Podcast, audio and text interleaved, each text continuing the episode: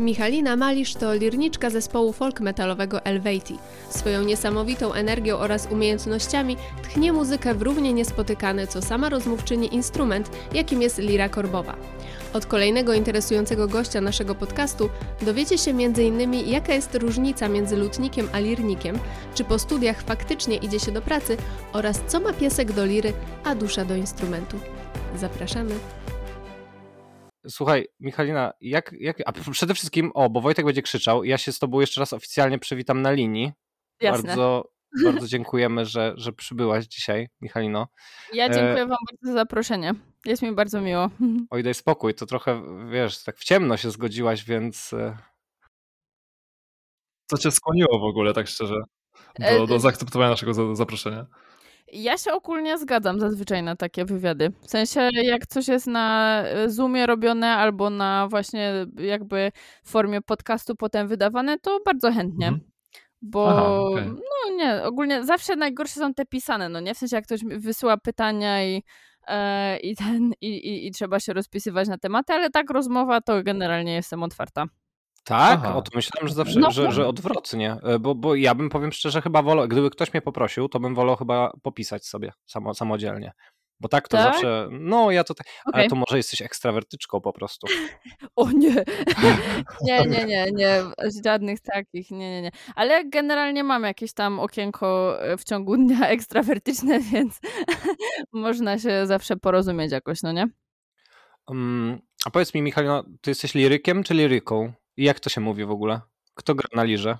Ogólnie e, mieliśmy duże rozkminy na ten temat, ja w ogóle i cały warsztat nasz, który robi liry, e, Mhm. w sensie mój mąż i, i tak dalej. I teraz mówimy tak, że jak ktoś wytwarza liry, w sensie buduje, to jest lutnikiem, a jak ktoś Mhm. gra, to jest lirnikiem albo lirniczką, Mhm. jeżeli Lir- to jest kobieta. Hmm.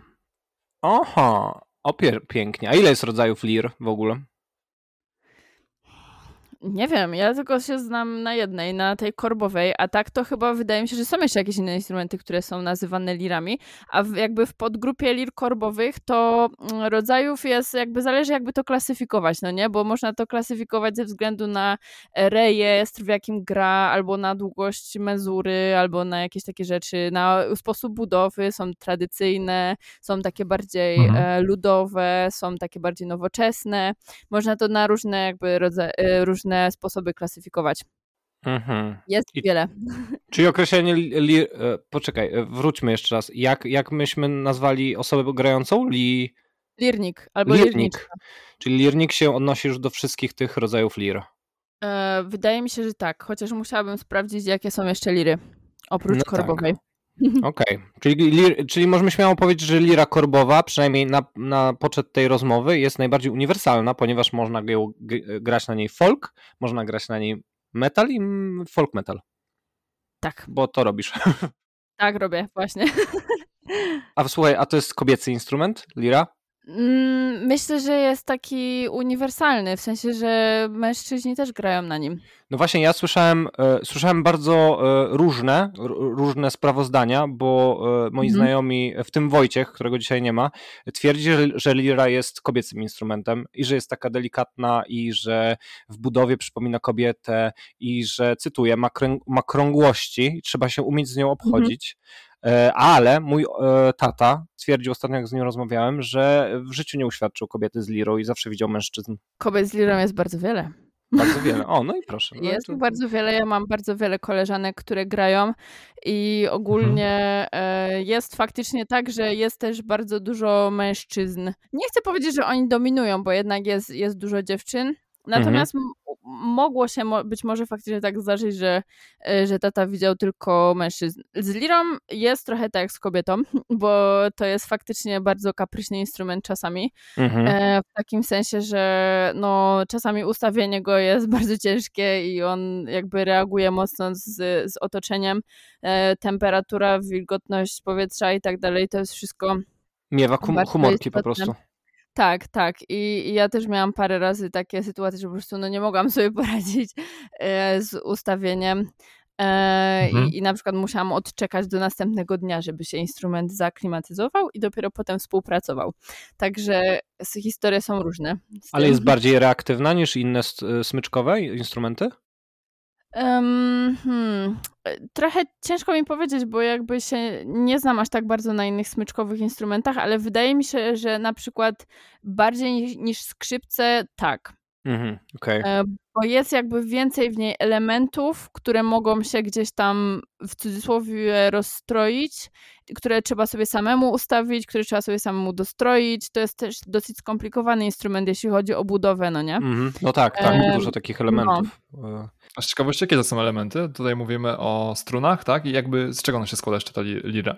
Y, no tak, generalnie w, w lirze są struny, jest ich, może być ich rozmaita ilość, od takiej podstawowej liry trzystrunowej, czyli jedna mhm. struna melodyczna, jedna burdonowa i jedna trampetowa, do bardzo takich rozbudowanych setupów, aż po cztery struny melodyczne mogą być i tak dalej i wtedy każda z tych strun indywidualnie wymaga e, mhm. strojenia i opiekowania się nią i tak dalej. Generalnie jak się zerwie, to trzeba ją wymieniać i to jest cała historia. E, okay. Oprócz tego mamy oczywiście koło i korbę, mhm. czyli to koło, które nam jakby imituje smyczek e, w lirze. Aha.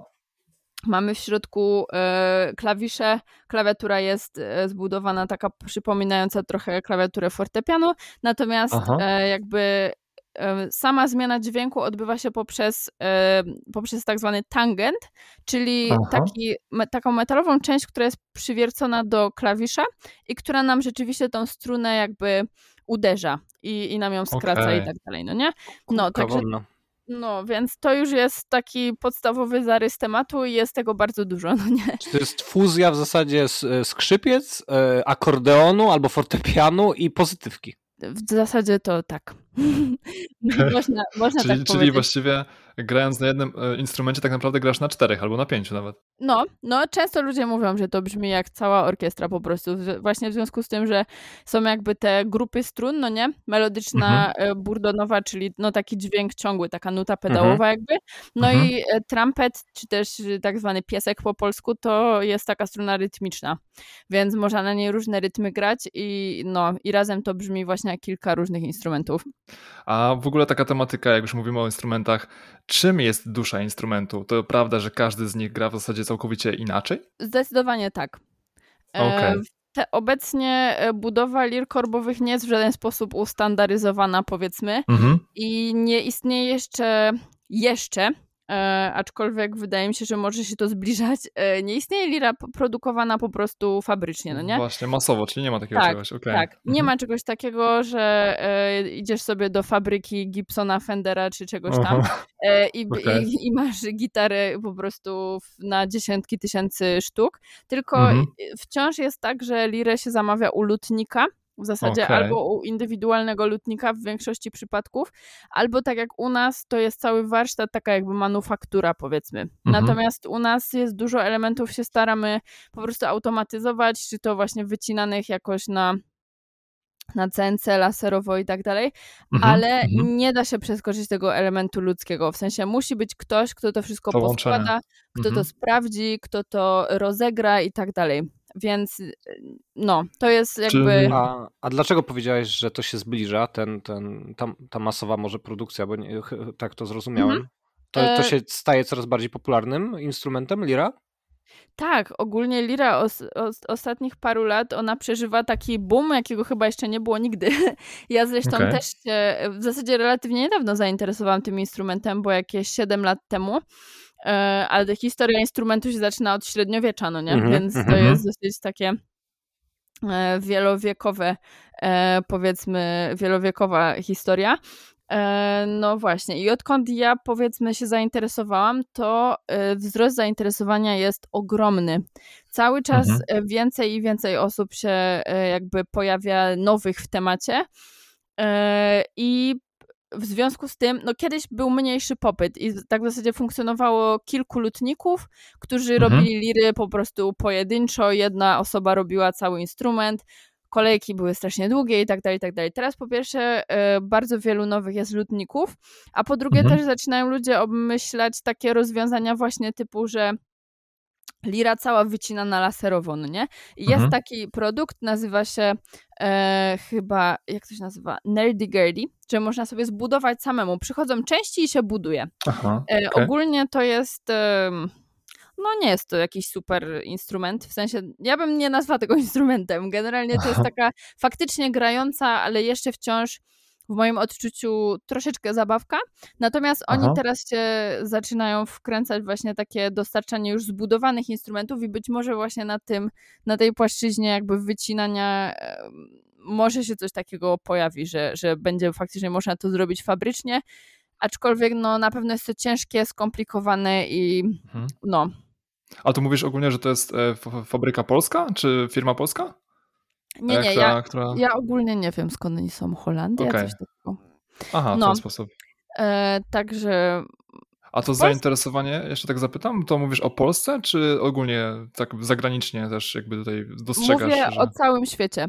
E, Okej, My ogólnie odkąd otworzyliśmy warsztat nasz e, MM Instruments e, trzy lata temu, Mhm. no gdzieś tak mniej więcej za, za chwilę będzie trzecia rocznica, no to e, mamy klientów naprawdę z całego świata. W sensie to są z Mhm. Europy, ale bardzo wiele osób ze Stanów Zjednoczonych się interesuje, z Kanady, z Ameryki Południowej kilka osób mieliśmy, z Azji, Mhm. y, typu Tajwan, jakoś tam takie klimaty, Australia, Okej, no mnóstwo ludzi z całego świata. Także Ale jak rozumiem, prowadzisz także sklep oprócz e, gry w zespole. mm, tak, to jest tak, Mhm. że e, po prostu mój mąż prowadzi warsztat, który, w którym Aha. budujemy liry. E, Okej. I oprócz tego mamy sklep. W sklepie sprzedajemy nasze liry, jeszcze tam jakieś Aha. różne inne instrumenty od zaznajomionych e, rzemieślników, na przykład dudy. Ma, mieliśmy niedawno wprowadziliśmy nyckelharpę, także e, Mhm. ogólnie jest, jest sporo się dzieje. A jeśli chodzi o. e, Trochę się zagubiłam. E, jakie byłoby? Spoko. Nic nie, Nie, szkodzi. e, py- pytanie Ja, ja się w było... ogóle też zagubiłem, jak powiedziałeś Neckelharfę, jakby nie, nie mam w ogóle... Nie mam pojęcia, co to jest w ogóle. To jest, takie, to jest taki instrument, on pochodzi, jeżeli się nie mylę, to pochodzi ze Szwecji i to jest taka jakby wariacja na temat skrzypiec. Skrzypce z klawiaturą. Okej.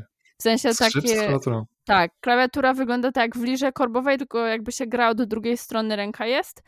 E, to najlepiej sobie ten e, obrazek jakiś zobaczyć, bo ciężko jest to wytłumaczyć. Mhm. E, no, jasne. natomiast e, jest tych instrumentów folkowych jest po prostu mnóstwo i są wszystkie super, także Ja ci Szymon potem wyślę, bo e, już zauważyłem, że nie pisze się tak, jak się słyszy. Okej. No zdecydowałem się zobaczyć ten instrument. Ciekawe. E, No a powiedz, a skąd, skąd to zainteresowanie w, w, w, wzrastające? Jak myślisz, czy to się, e, czy to się bierze właśnie z tej, z tej tych głęboko wynikających korzeni e, tej, tej, tej liry korbowej w, w historię? No bo teraz jest, są takie trendy, że ludzie jakby, czerp, no, jakby wracają się do tych korzeni właśnie i, i sięgają w w głąb tej historii swojej, żeby jakieś takie właśnie fundamenty odkryć swoje. Myślę, że to się może przyczyniać. Ogólnie faktycznie jest tak, że w ostatnich czasach jest duże e, zainteresowanie jakimiś takimi projektami, czy to muzycznymi, czy to jakimiś filmowymi, które tam nawiązują do historii mocno. E, ogólnie e, to zainteresowanie wzrasta dzięki temu, że w ogóle jest się skąd dowiedzieć o tym instrumencie też, bo w internecie się pojawia coraz więcej treści, coraz więcej osób gra. E, Mhm. Są na przykład e, grupy na Facebooku, e, do których mogą dołączyć osoby zainteresowane. Jest, jest taka społeczność ogólnoświatowa, jest marketplace, gdzie można sobie instrument z drugiej ręki albo z pierwszej nawet od od ludnika gotowy kupić. I jakby Mhm. to, że to jest dostępne, to też napędza to, że ludzie się zaczynają interesować, bo e, to jest bardzo egzotyczny, znaczy egzotyczny, bardzo taki nietypowy, niecodzienny, oryginalny instrument, który generalnie szerz, szerszej publiczności jest nieznany jeszcze. Więc on dopiero tak naprawdę też wkracza w, te, w tą świadomość ludzi. No i wydaje mi się, że to jest też element, który sprawia, że jest atrakcyjny. Bo jak się gra na liże korbowej, to, y, to jest em, coś bardzo wyjątkowego. Mhm. E, głównie dlatego, że to jest instrument właśnie nieznany, ale również dlatego, że jest do tej pory był dosyć tak, może nie trudno dostępny, ale generalnie trzeba było swoje odczekać. E, Mhm. no a poza tym koszty tego instrumentu są, są znaczne.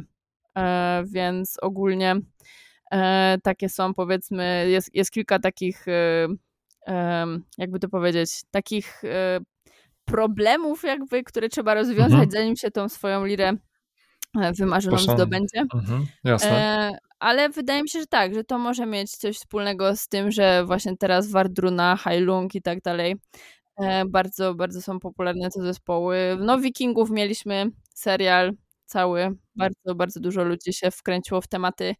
E, także ja, mnie to bardzo cieszy, bo ja uwielbiam wszelkiego rodzaju takie historyczne właśnie e, rzeczy i, i generalnie fantastykę też. E, no. To A pasuje, to bardzo pasuje do, Tak, do tak. takiego obrazu ciebie, który mi się teraz przed oczami e, tworzy powoli. A, a słuchaj, a kiedyś w rekonstrukcję w ogóle wchodziłaś? Tak swoją drogą, w ten taki najbardziej pierwotny e, wymiar liry. Mm, ogólnie e, jak e, troszeczkę tak zaczynałam się interesować rekonstrukcją, to jeszcze wtedy nie grałam, e, bo to było jakby, byłam jakoś tak w liceum i generalnie moja przygoda z rekonstrukcją polegała na tym, że pojechałam na Wolin parę razy e, i, i to było generalnie wszystko. Nie wciągnęło mnie to jakoś tak aż strasznie bardzo, bo jednak jeśli chodzi o muzykę na przykład i tak dalej, to ja bardzo lubię takie nowoczesne wykorzystanie liry korbowej. I takie. Mm, i lubię słuchać, powiedzmy, jakichś takich bardziej historycznych e, klimatów na lirze, czy to właśnie jakieś takie bardziej, e, nie wiem, takie typowo folk, pagan, jakieś takie rzeczy, e, czy też jakieś średniowieczne, renesansowe i tak dalej. Ale jednak z tego wszystkiego najbardziej mnie interesuje właśnie ta lira w takim bardziej nowoczesnym wydaniu, zwłaszcza w muzyce metalowej. No właśnie, a jak to jest, że, że ta lira, która tak powiem kojarzy się trochę z folkiem, e, ty używasz jej do grania iście szatańskiej muzyki, tak sobie zażartuję tutaj oczywiście. Jak to się stało? Um, ogólnie e, ja w lirę korbową odkryłam w takim kontekście, bo e, jak zaczęłam słuchać Elvati i to Mhm. był mój pierwszy kontakt z lirą korbową w ogóle i myślę, że dla wielu osób to jest pierwszy kontakt, bo em, można jakby z kilku stron ten instrument odkryć, albo właśnie przez jakąś rekonstrukcję, jakieś tam em, takie festiwale powiedzmy średniowieczne i tak dalej. E, To jest na przykład bardzo popularne w Niemczech. Tam są po prostu takie, takie, e, takie festiwale organizowane praktycznie wszędzie, w każdej części Niemiec i, i to jest bardzo tam celebrowane, ta kultura właśnie taka średniowieczna, dudy, lira korbowa, wszystkie takie instrumenty. No albo przez folk metal można się do liry Mhm. e, dokopać, że tak powiem. Okej. No i ja właśnie od tej strony. E, Także to był jakby dla mnie naturalny kontekst liry korbowej i, i chciałam, zawsze lubiłam metal, e, słuchałam metalu od, od w zasadzie dzieciaka, e, także to było dla mnie bardzo takie, takie, no takie oczywiste, że na tym to się gra metal. Okej, a w ten sposób, czyli potem zaczęłaś się uczyć liry i później pewnie gdzieś tak, nie wiem jakimi kanałami okazało się, że stałaś się członkiem zespołu. Dokładnie, taka była historia. Kurka, ile ci to zajęło od, od, od, pier, od pierwszego razu, kiedy ujęłaś lirę w, w ręce? Jak długo ci zajęło nauczenie się jej? nauczenie się mm, może gdzieś tak, powiedziałabym, że tak z rok, żeby w miarę przyzwoicie y, coś zagrać. Y, No dwa lata potem, jak zaczęłam grać, już byłam w zespole, także potem Kurka. musiałam już szybko ogarniać, ale to było dlatego, że ja w ogóle mam wykształcenie muzyczne, w sensie skończyłam Mhm. dwa stopnie szkoły muzycznej, no nie? Mhm. E, I bez tego bym się tak szybko nie nauczyła, bo Mhm. to, że... Okej, miałaś funda fundamenty solidne po prostu. Tak, tak. I to bardzo solidne, bo to było, tak jak mówię, to było po prostu 12 lat wspaniałych, spędzonych na kształceniu słuchu, teorii muzyki, różnych takich rzeczach. Gram na flecie poprzecznym, e, więc w sumie też e, troszeczkę inny instrument, ale taki, no, trochę folkowy też. Tak powiedziałeś o tych studiach z takim, takim zaką, zakąsem jakby. Ty jakby pozytywnie wspominasz te studia, czy jednak tak standardowo? Nie no, ja tak- bardzo pozytywnie. Mhm. Znaczy ogólnie to była szkoła, nie? W sensie, bo jak No byłam w jasne. podstawówce, w gimnazjum i tak dalej, i tak dalej. okej. E, no, w, e, w sensie dwutorowo, no nie? Normalnie chodziłam sobie do szkoły tam takiej zwykłej i popołudniowo e, do szkoły muzycznej. Aha. E, więc tam, no, generalnie przez całe praktycznie e, e, swoje życie szkolne zawsze miałam jakieś zajęcia po południu, ale bardzo miło to wspominam, bardzo lubiłam chodzić tam, w ogóle uwielbiałam teorię muzyki i, i ten. I, I to było takie super doświadczenie, tam się poznaje też bardzo fajnych ludzi, Mhm. Także bardzo miło to wspominam i bardzo mi to też pomaga do dzisiaj. Bo generalnie Okej. jestem, jestem muzykiem. E, trochę niespodziewanie się z, to stało. Muszę powiedzieć szczerze, bo nigdy nie planowałam tego, żeby być muzykiem, mimo tego, że chodziłam do, szko- Mhm. do szkoły muzycznej.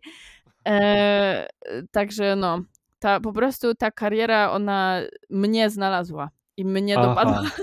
A, jak, a jakiej ty kariery szukałaś w takim razie? Jeżeli, jeżeli nie celowałaś bycie muzykiem, to w co celowałaś?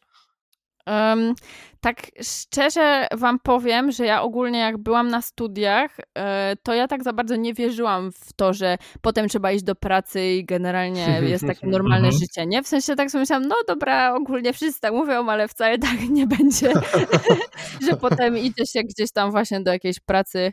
Ludzie zazwyczaj tej pracy, znaczy nie wiem, czy zazwyczaj, ale jest taki jakby stereotyp, że tej pracy się nie lubi i tak dalej, i Mhm. tak dalej. No nie? I Tak. tak zawsze studiowałam sobie, ale tak muszę, mm, wcale to na pewno tak nie będzie.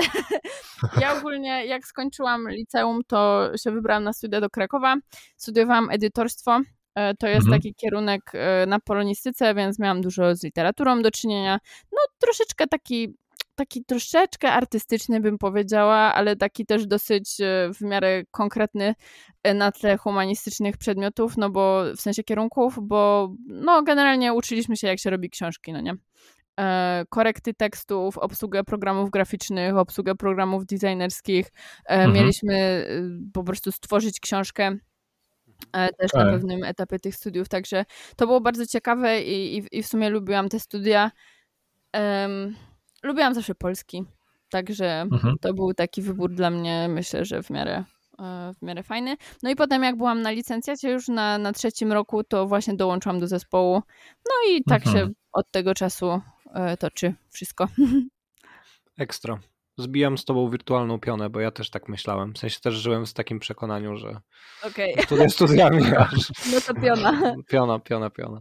E, A słuchaj, bo e, folk metal to jest gatunek taki hybrydowy, tak można to określić. Ja nie wiem, czy to, się, Mhm. czy to ma jakąś taką, jakąś taką nazwę, ale zastanawia mnie jedna rzecz, e, bo jeżeli, bo, bo ja, ja również i, i folk metalu, i, i metalu też słuchałem od długiego czasu, e, od zawsze w zasadzie.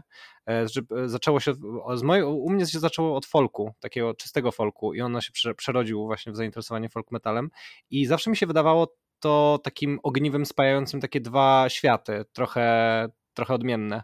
I jak tobie się wydaje, czy to jest cał, takie, taka całkowicie równoważna relacja, czy amatorzy któregoś z tych składowych gatunków mają bliżej do, do folk metalu jako, jako już całości? Czy więcej metalheadów słucha folku, czy folkowców metalu? Jakby która, która strona łatwiej jest, łatwiej jest je, jej przejść na tą drugą?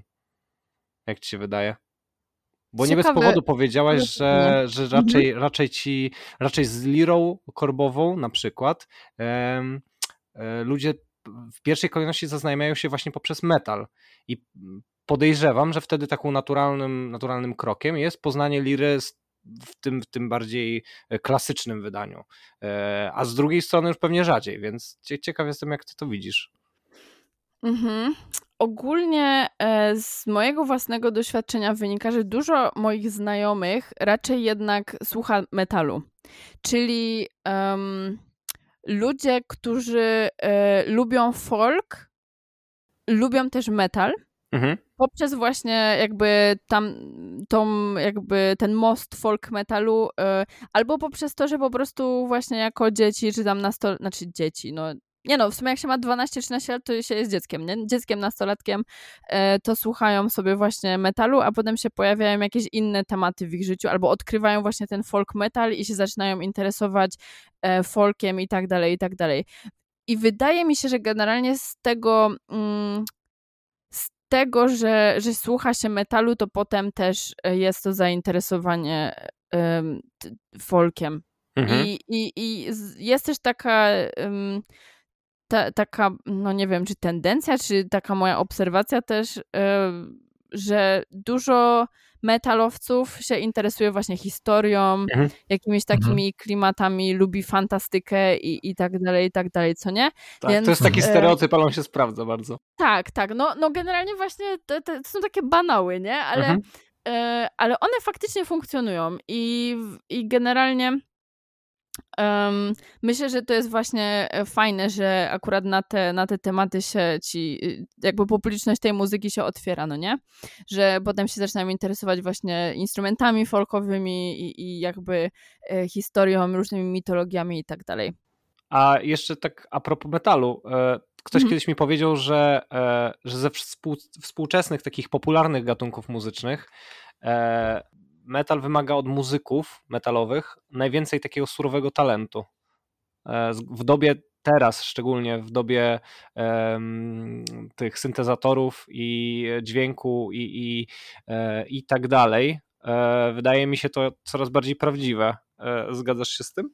Jeśli chodzi o wykonywanie muzyki, to, e, to zgadzam się. E, z takiego powodu, że muzyk metalowy wychodzi na scenę i musi zagrać to, co zagrał na płycie wcześniej, mhm. więc tutaj nie ma za bardzo mowy o żadnym ściemnianiu, zwłaszcza, że e, publiczność jest e, raczej e, tak nastawiona, że jakby żadnych, żadnego karaoke nie ma prawa być na scenie, no nie? Że tam, znaczy nie, jak to, się, to nie jest karaoke, tylko że właśnie jakieś tam ściemnianie, że coś lecą, jakieś traki, ktoś udaje, że gra i tak dalej, no nie? E, więc to jest wymagające, bo trzeba faktycznie te umiejętności na takim poziomie opanować, żeby potem być w stanie e, zaprezentować mhm. to na scenie. Jeśli chodzi o syntezatory, to pewnie chodzi o takie porównanie z kimś, kto na przykład jest DJ-em, po prostu przychodzi na imprezę i puszcza muzykę, no nie? E, mhm. aczkolwiek, żeby stworzyć tą muzykę, którą DJ-e puszczają, też, też to wymaga dużo talentu, w sensie to jest innego rodzaju talent, bo to jest bardziej kompozycja, songwriting i tak dalej, i tak dalej. Natomiast wracając jeszcze, wracając jeszcze do metalu, wiele osób, które gra metal jest wykształconych muzycznie, ale bardzo wiele również nie jest wykształconych muzycznie. I uważam, że trzeba mieć niesamowity, w sensie takiej formalnej edukacji, no nie, że tam się chodziło do szkoły i tak dalej. Um, mhm. E, no i wiel, duża część muzyków y, albo po prostu miała kilka lekcji, y, jak gitary na przykład, albo perkusji, albo coś takiego. Uczyli się prywatnie, ale generalnie bardzo są utalentowani i dodatkowo są zdeterminowani, żeby to wszystko ćwiczyć, no nie? E, mhm. Bo to jest w zasadzie jakby cały sekret, że trzeba na tyle mieć um, zapału do tego, i na mhm. tyle mieć tej pasji, żeby po prostu codziennie siadać, grać to i tak dalej. I uważam, że ludzie, którzy właśnie w całej tej kulturze metalowej uczestniczą, mają tą pasję. To jest taki gatunek, który e, zrzesza ludzi z pasją.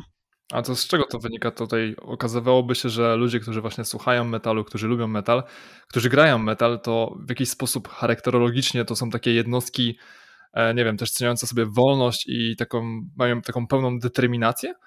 Mm, no, generalnie zazwyczaj to były jednostki, które właśnie tak buntowniczo trochę podchodziły mm -hmm. do życia, no nie?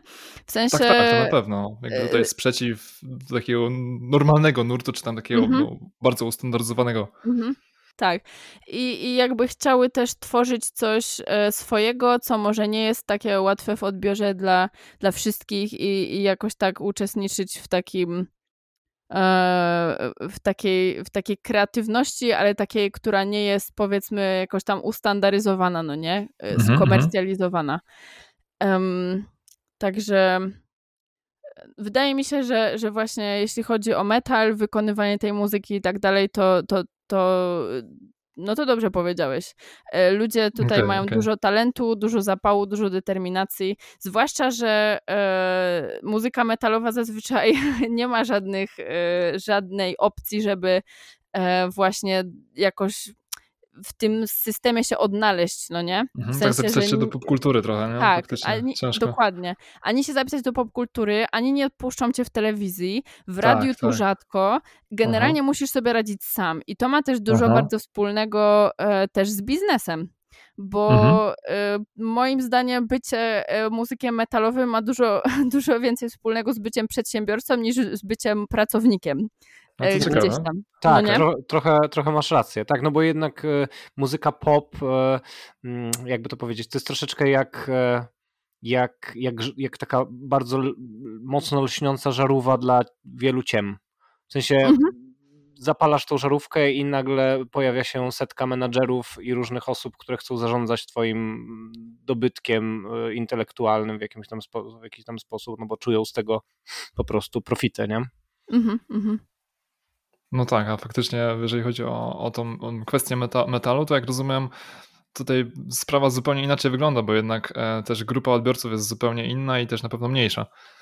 Więc z tego, tak mhm. powiem, to może wynikać. Znaczy, czy ja wiem, czy mniej. No, że nie, no na pewno mniejsza jest. Nie, nie jest mała, ale na pewno mniejsza. Siłą rzeczy. Jak, no. jak w ogóle właśnie wygląda Twoja przygoda w, zespołe, w zespole? E, to znaczy, e, wy rozumiem, macie normalnie e, takie trasy koncertowe, też koncertujecie obecnie? Czy, czy jak to raz właśnie wygląda w czasie pandemii na przykład?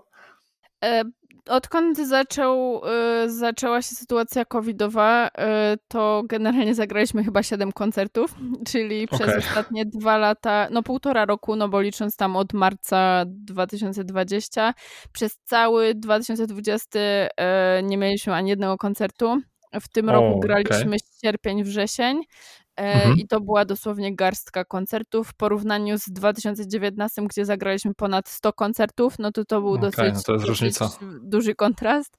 Ogólnie na przyszły rok y, patrzymy z nadzieją, bo mhm. mamy jakieś tam koncerty zabukowane, kilka na wiosnę.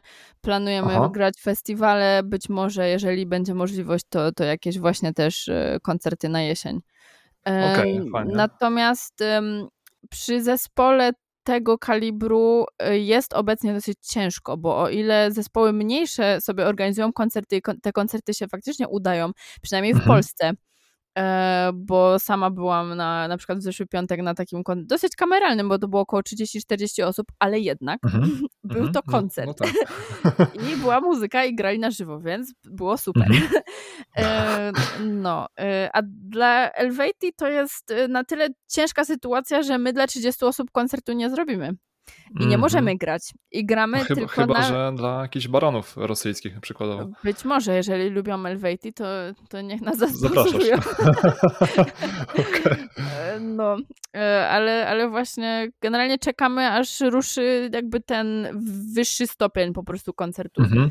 dla kilkuset chociażby osób, no nie? No jasne, jasne. Jakby tutaj kwestia właśnie ilości na pewno wchodzi, mm. wchodzi w grę, nie? A z ciekawości, jeżeli chodzi o konkurencję, nie wiem, ja też lubuję się w Nightwish, e, na pewno słyszałaś. E, jak to wygląda w Nightwish? Nie znam. nie. nie no, żartuję. Oczywiście są nawet w jednej stajni z nami, więc w sensie wytwórni. E, moje pytanie było takie w sumie, mhm. jak właśnie wygląda ta konkurencja? Czy, czy w zasadzie inspiracja się nawzajem? Bo jak rozumiem, e, produkcja takiej muzyki to jest jakiś proces. E, jak to w ogóle wygląda mhm. tak od, od zaplecza? E, w sensie produkcja, powiedzmy, że rozmawiamy o produkcji albumu metalowego. Na przykład, tak, dokładnie. Mhm. No więc zaczyna się od tego, że trzeba napisać utwory. E, mhm. Czyli w zespole e, zależy od tego, jak zespół sobie funkcjonuje, jak sobie te funkcje dzieli. Czy piszą wszyscy, e, czy pisze jedna osoba, czy pisze na przykład jakiś tandem. Mhm. I do tego na przykład inne osoby mogą tam dorzucać swoje pomysły i tak dalej, i tak dalej. W Elvati jest tak, że Kriegel, nasz wokalista, on ogólnie jest jakby twórcą całego konceptu zespołu, muzyki, tekstów i tak dalej. E, natomiast e, pomaga mu zazwyczaj gitarzysta. E, jest to teraz Jonas, który pisze riffy, aranżuje te wszystkie rzeczy tak, żeby to właśnie mm, były, były kawałki metalowe. No i kiedy ten materiał już jest stworzony, to jest tak jakby jest wiele etapów po prostu tworzenia tego materiału, bo na początku mamy jakieś tam demka, szkielety i tak dalej, i później to z czasem e, obrasta w różne dodatkowe rzeczy, produkcje e, i tego typu e, tematy.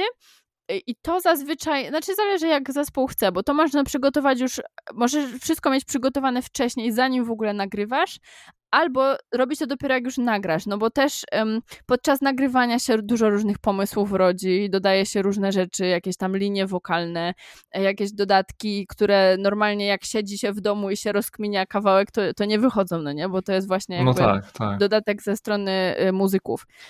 E, no więc potem mamy tą fazę jakby zamykania tego, co chcemy, żeby, żeby słuchacz usłyszał, pod takim mhm. względem, że mamy nagrane instrumenty, wokale, wszystkie tam dodatki, jakieś soundscape'y i jakieś rzeczy, które dodatkowe chcemy, produkcja i tak dalej.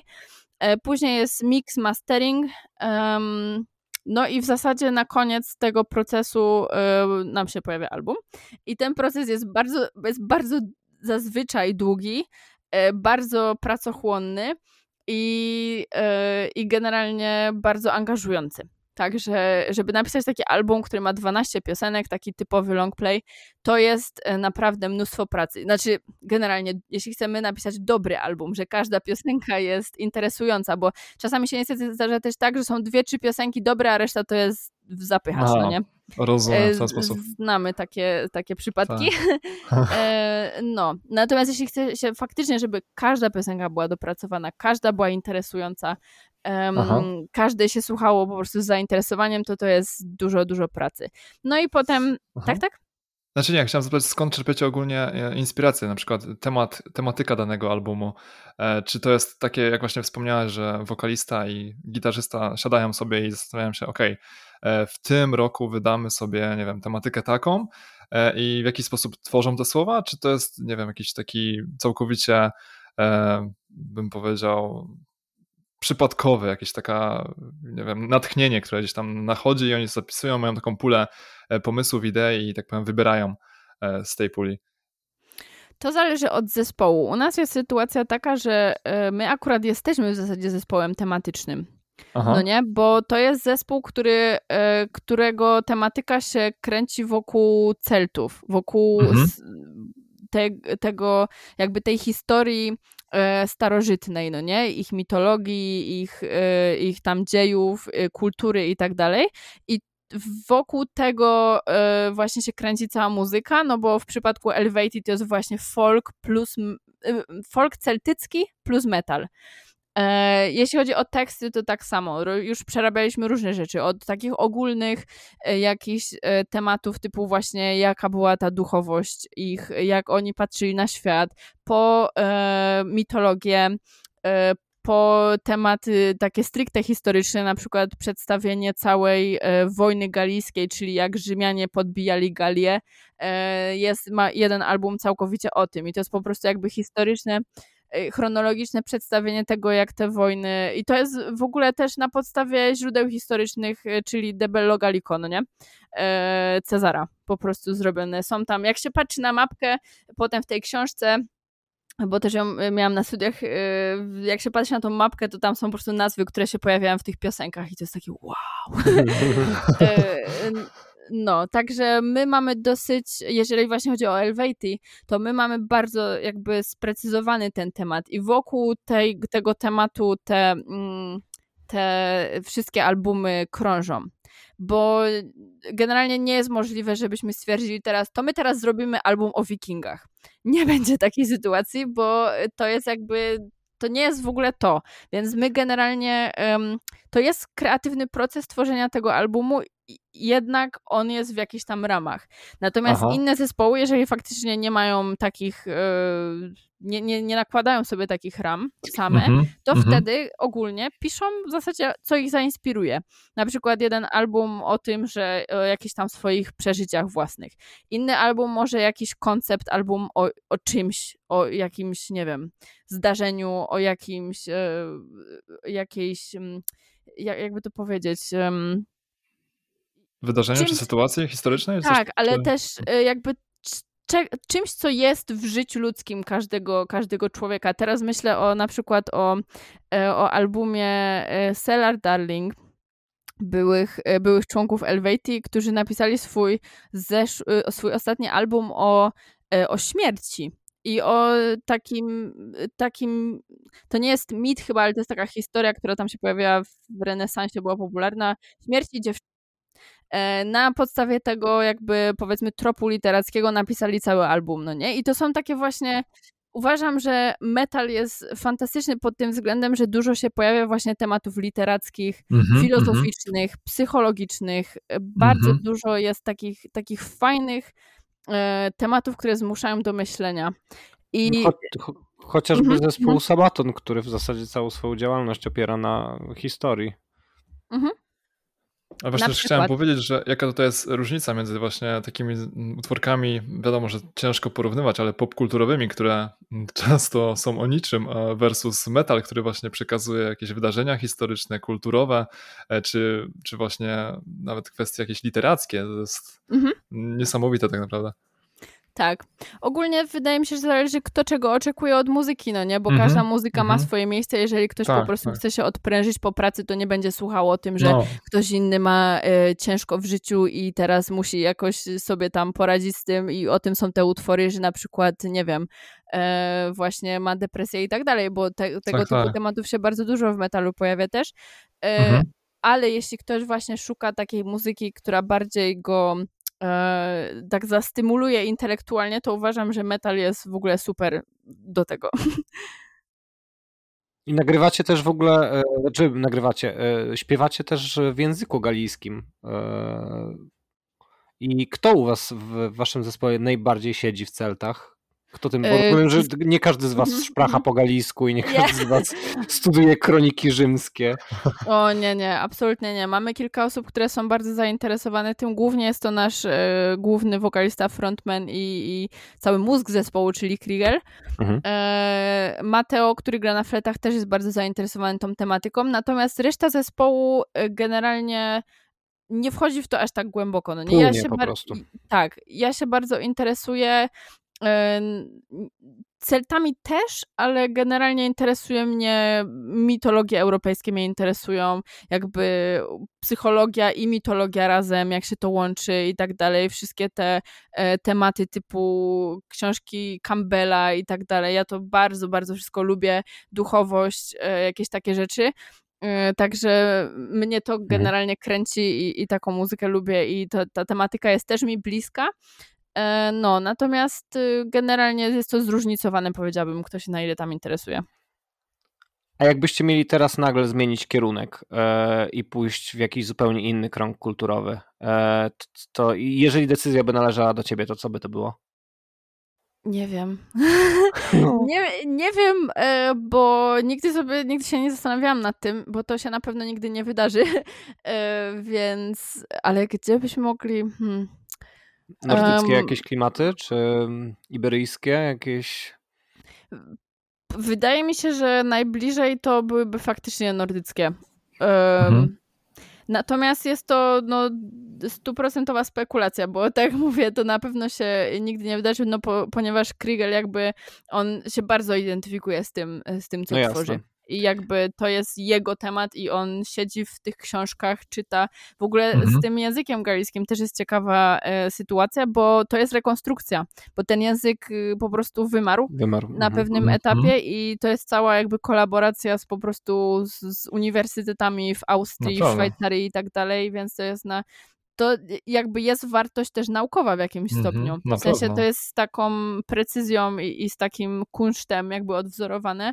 To nie jest tylko, że jakieś tam słowa i dobra, zrobimy mm -hmm. piosenkę z tego, no nie? Tylko to Czyli... jest jakby, tak, tak, to jest tłumaczenie po prostu bardzo szczegółowe. W jakim stopniu to jest rekonstruowane? To znaczy, e, ile um, tych artefaktów kulturowych i, i, i właśnie tego języka zostało zamrożone w postaci jakiej, jakiejś formy literatury, czy w ogóle nic, bo też bywa tak z niektórymi językami. Praktycznie nic, e, mhm. ponieważ z tego właśnie, mhm. co się dowiedziałam od e, Kriegela, to e, Celtowie nie zapisywali tego. W sensie druidzi nie zapisywali swoich, mhm. swojej wiedzy i swoich dzieł i tak dalej. Także rekonstrukcja, ja też nie jestem generalnie aż tak specjalistką w tym temacie, ale wiem, że rekonstrukcja tego jest dosyć ciężka i, um, i ogólnie um, dużo jest właśnie takich. Um, nie wiem na, na, ile to też jest spekulacja. Generalnie starałem się to odwzorować jak najwierniej, natomiast nie jest to takie proste, jak na przykład w przypadku kultury greckiej czy rzymskiej, że po prostu idziemy do biblioteki, czytamy co napisał, dobra, i Mhm. No tak, no tak, Tam tak, się tak. dużo bardziej na przykład na archeologii trzeba, trzeba, yy, Na trzeba po frag- na jakichś fragmentach pewnie. Mhm, E, no mhm. tak, bo, bo to też często podpisywane na przykład jakieś, e, no jakieś artefakty, tak? No bo rozumiem, że tu mamy do czynienia, ja też za bardzo w, cel, w celtów nie wnikałem nigdy, ale rozumiem, że tu mamy do czynienia z jakimś e, typem pisma runicznego. Mm, ogólnie ja za bardzo nie wiem, jak było z tym pismem. W sensie to był jakiś system znaków. e, Nie Mhm. koniecznie wiem, czy to, czy to były po prostu runy stricte. Natomiast nie był to alfabet raczej. Taki, Mhm. jak, jaki, jak my rozumiemy, no nie? Jasne. E, także to było raczej coś takiego w rodzaju run, prawdopodobnie. E, albo jakiegoś innego, jakiejś innej formy zapisu takiego symbolicznego. Mhm. I pewnie mimo Mhm. tego, że kronik żadnych ga- Galowie czy, czy Celtowie nie pisali, e, to podpisywali pewne jakieś tam rytualne na przykład przedmioty. E, Więc pewnie, pewnie to są te fragmenty, o których mówimy, tak? Do, do, do rekonstrukcji służące. Mhm. Być może. Ogólnie dużo właśnie też a propos, że tak powiem, literatury y, rzymskiej, dużo też wiemy stamtąd, bo Mhm. oni jakby opisywali to wszystko. Oni opisywali te, ym, te plemiona, które podbijali. Mhm. E, No tylko, że to jest też propaganda z To jest, ich tak, to podobna sytuacja jest ze Słowianami zresztą e, Tak, i, tak. i kulturą prasłowian, ponieważ jedyne pisemne em, pozostałości no to są właśnie kroniki rzymskie, ale niestety Mhm. musimy to odsiewać przez e, bardzo takie drobne sito, ponieważ no jest to często pejoratywnie przedstawiane, tak? Czy obrzędy, czy rytuały. Zazwyczaj krwawo. Mm, Stąd, z Mhm, tego się mhm, też zresztą biorą różne takie stereotypy przedstawiane e, w chociażby horrorach e, tych takich e, skandynawskich. Nawet film, nie, pewnie oglądałaś Midsommar. E, Nie, ja jestem słaba w kino. Nie. jesteś w No to w każdym razie to jest tam z tego, co, co, co słyszałem, bo też go nie, nie, nie oglądałem, ale z tego, co słyszałem, tam są e, właśnie wyeksponowane te obrzędy e, skandynawskie, przedstawione jako Mm. bardzo krwawe, e, a też takie były, ale nie tylko, tak? No bo gdyby cała kultura polegała na mordowaniu się wzajemnie, to Mm, nie wiem, ile by słaba przetrwała, kultura. nie? No. A powiedz mi, jeżeli gdyby jednak ten, gdyby wasz zespół po, po obrał taką strategię, dosyć głupią, e, jeśli mam być szczery, czyli co tydzień zmienianie tematu w ogóle, totalnie zmienianie e, z Celtów na, na nordyckie, na właśnie iberyjskie, na jakiś środkowy wschód, później em, Europę Środkowo-Wschodnią, Bliski Wschód i tak dalej, i tak dalej, to w ilu z tych miejsc e, lira korbowa by się odnalazła? Czy jest to bardzo wielokulturowy instrument? Generalnie to jest dosyć e, taki europejski instrument. E, Mhm. Prawdopodobnie, to znaczy, też nie ma jakoś strasznie dużo źródeł na ten temat, ale są takie przesłanki, że możliwe, że on przyszedł po prostu z Bliskiego Wschodu e, do Europy, e, ale najbardziej się właśnie rozprzestrzenił po Europie. I to się zaczęło gdzieś tam w okolicach właśnie e, Niemiec i znaczy obecnych Niemiec, e, i się tak roz, rozprzestrzeniło po całej Europie, Francja, Hiszpania, e, ale też Węgry, w Polsce jest tradycja lirnicza, na Ukrainie, w tych wschodnich krajach, w Skandynawii też się pojawia, chociaż nie wiem jakby kiedy tam zawędrowała lira korbowa i, i jak to tam jest u nich wszystko powiązane. E, Natomiast zdecydowanie jest to bardzo taki europocentryczny, europejski Mhm. A Rosja?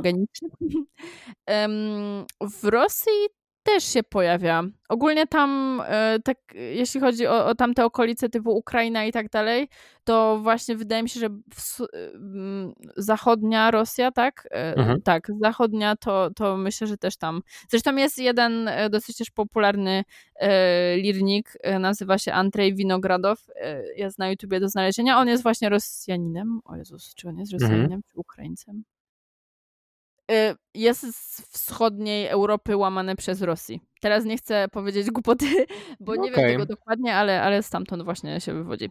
Bo powiem ci, że Wojciech, którego dzisiaj z nami nie ma, o którym znowu już drugi raz wspominam, nasz na, Mhm. naczelny rusofil e, stwierdził i kazał przekazać pytanie, że, em, że to właśnie w Rosji ta lira korbowa jest traktowana jak, jako instrument nierealny, fantastyczny, jako wysłannik Boży, który Mm.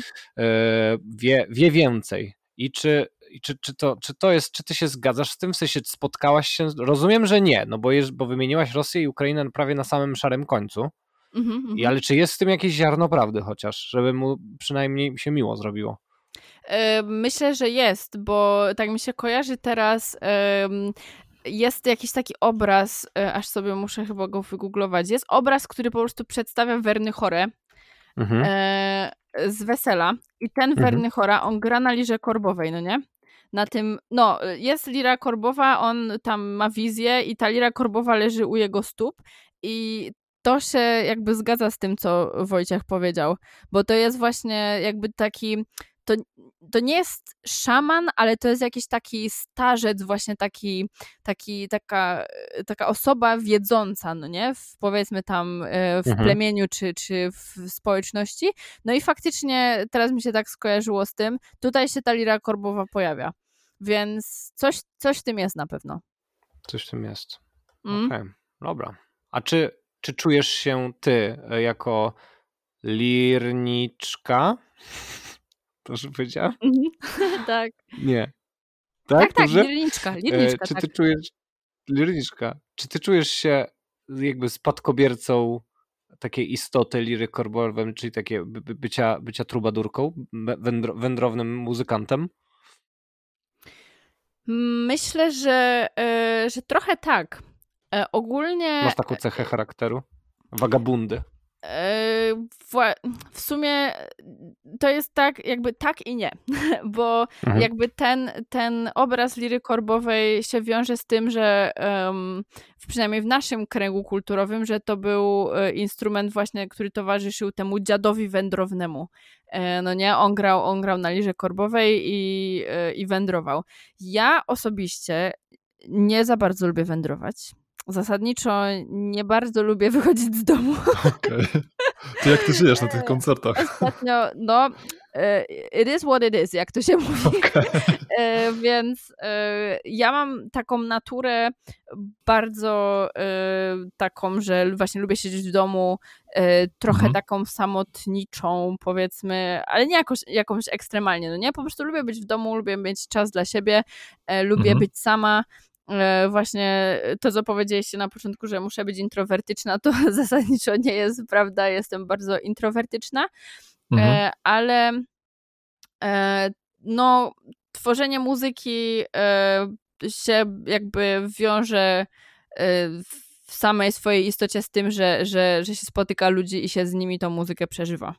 Przynajmniej dla mnie. Mimo tego nawet, że ja po prostu jestem domatorką bardzo, to Mhm. uważam, że trzeba się tą muzyką dzielić i, i takie wspólne przeżywanie tego to jest w zasadzie po to to jest.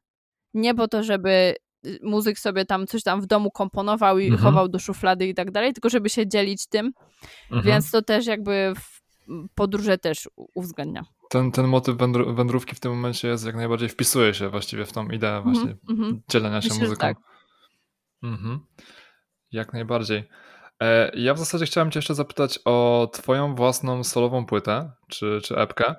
E, Rozumiem, że coś już jest, tak powiem, na rzeczy. E, Tworzysz już właściwie coś sama i jaki motyw e, Ci przyświeca? Em, jeśli chodzi o moją epkę, to sprawa wygląda tak. E, Ja ją tworzę wspólnie e, z moim mężem Piotrem, Mhm. który właśnie wcześniej go wspominałam, że prowadzi Mhm. warsztat. Oprócz tego on jest muzykiem, też e, gra na gitarze, więc razem tworzymy zespół. Już sobie tam budujemy powoli całą strukturę z perkusistą Mhm. e, i tak dalej. E, epka Kto jest ogólnie... wokalem? Z ciekawości tak, tak, tak E, zapytam. ja będę. Okej, okej. Mm. E, Dobra. tak. E, można jakieś tam moje wyczyny wokalne zobaczyć na YouTubie Okej. e, do tej pory. Natomiast em, ogólnie to jest ciekawa kwestia, bo ja w zasadzie nigdy nie myślałam o tym, żeby tworzyć sama swoją muzykę. I mi bardzo odpowiadała ta rola właśnie w Elvati, że zasadniczo ktoś inny tworzy i ja potem w zasadzie odgrywam. Generalnie Mhm. trochę, trochę tworzę też, dopisuję coś od siebie, natomiast jakby to działa na takiej zasadzie, że, że ja jestem tam jakby muzykiem takim właśnie bardziej wykonującym. Mhm. Natomiast w zeszłym roku e, podczas, e, podczas lockdownu, pandemii i, wszystkich e, plag możliwych, które spadły na nas, ludzie wydaje mi się, że było coś takiego, że trochę ludzie zaczęli się zastanawiać nad swoim życiem, no nie? Bo mieli dużo Aha, czasu i taka tak. refleksja przyszła, no nie? I ja zaczęłam Prawda. coś pisać wtedy. I to był taki impuls, jakieś utwory. I nigdy nie uważałam, że to, co piszę, jest dobre. Zresztą też taki był feedback, że mm, okej, nie za bardzo. Natomiast to Okej. akurat było całkiem niezłe. I Aha. Piotr, e, który już miał wcześniej doświadczenie z zespołami i już wcześniej pisał, i on w ogóle jest świetny pod tym względem, że jest bardzo kreatywny, bardzo, bardzo dużo pisze i bardzo fajnie, Mhm. powiedział: Zrób coś z tego, bo to jest fajne. I ja zaczęłam się właśnie zagłębiać w tematy wtedy produkcji muzycznej. jeśli chodzi o, o jakby klimaty, to bardzo dużo wtedy słuchałam Lindsay Stirling. E, to mnie też tak trochę popchnęło do tego, żeby od innej strony do tego podejść, nie tylko od tej metalowej, ale też takiej produkcji, no ona trochę taki EDM robi, no nie? Tak, tak, tak. Ale, O Jezu, ale teraz mi się skojarzyło właśnie Aha. bardzo. Zupełnie zapomniałem o Lindsay, a faktycznie ona, e, ja nie wiem czy ona, znaczy powiem szczerze, chyba jako pierwsza do mnie właśnie dotarła jako użycie klasycznego instrumentu w bardzo nieklasycznym wydaniu. Chyba pierwszy Mhm, raz mhm. widziałem coś takiego właśnie. mhm. tak, A tak. No kontynuuj, ona... przepraszam, bo ci jest- Nie, nie, jasne, ten- e, ża- żaden, żaden, żaden problem. E, Właśnie ona mnie jakby też tak zainspirowała, żeby trochę od tej innej strony do tego podejść, no nie? I tak od tego czasu e, trochę mi się ta głowa otwiera i tak zaczynam rozumieć, że ja chcę też tworzyć i ja chcę kreować i, i właśnie e, zaczęłam chodzić na zajęcia e, ze śpiewu też, żeby się dokształcić, bo ja nigdy nie śpiewałam, generalnie nie interesowało mnie to, nie chciałam być wokalistką, ale jestem teraz. Mhm. E, i, I ten. Wszystko I potem, tak, i potem zaczęłam też pisać teksty. Okazało się, że bardzo w ogóle to lubię. E, Mhm. W życiu bym się nie spodziewała tego, natomiast no, gdzieś tam to zainteresowanie literaturą zawsze miałam. Mhm. e, w szkole, na studiach i tak dalej. I, I generalnie dodatkowo dochodzi do tego tematyka tych, e, taka mitologiczno-psychologiczna jakaś taka, to wszystko jakby stworzyło jedną całość. Gdzieś tam Okej. przez latach w mojej głowie się marynując, że tak powiem. Później na końcu w zeszłym roku zaczęło to dawać właśnie taki, taki objaw, że powstała ta płyta i złożyliśmy pięć utworów na razie, więc to będzie na razie i to raczej jest zamknięta kwestia. Będzie pięć utworów, e, będzie bardzo dużo liry. To jest Mhm. epka też metalowa właśnie, więc prawdopodobnie generalnie się zastanawiamy czasami, jako co będzie zakwalifikowana, ale raczej jako folk metal, bo mamy lirę, no nie?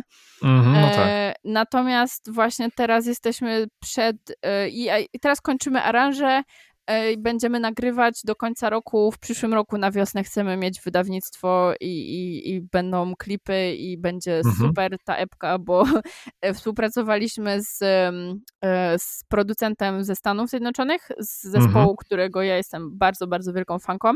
E, Nie wiem, czy Okej. kojarzycie może zespół Bad Omens.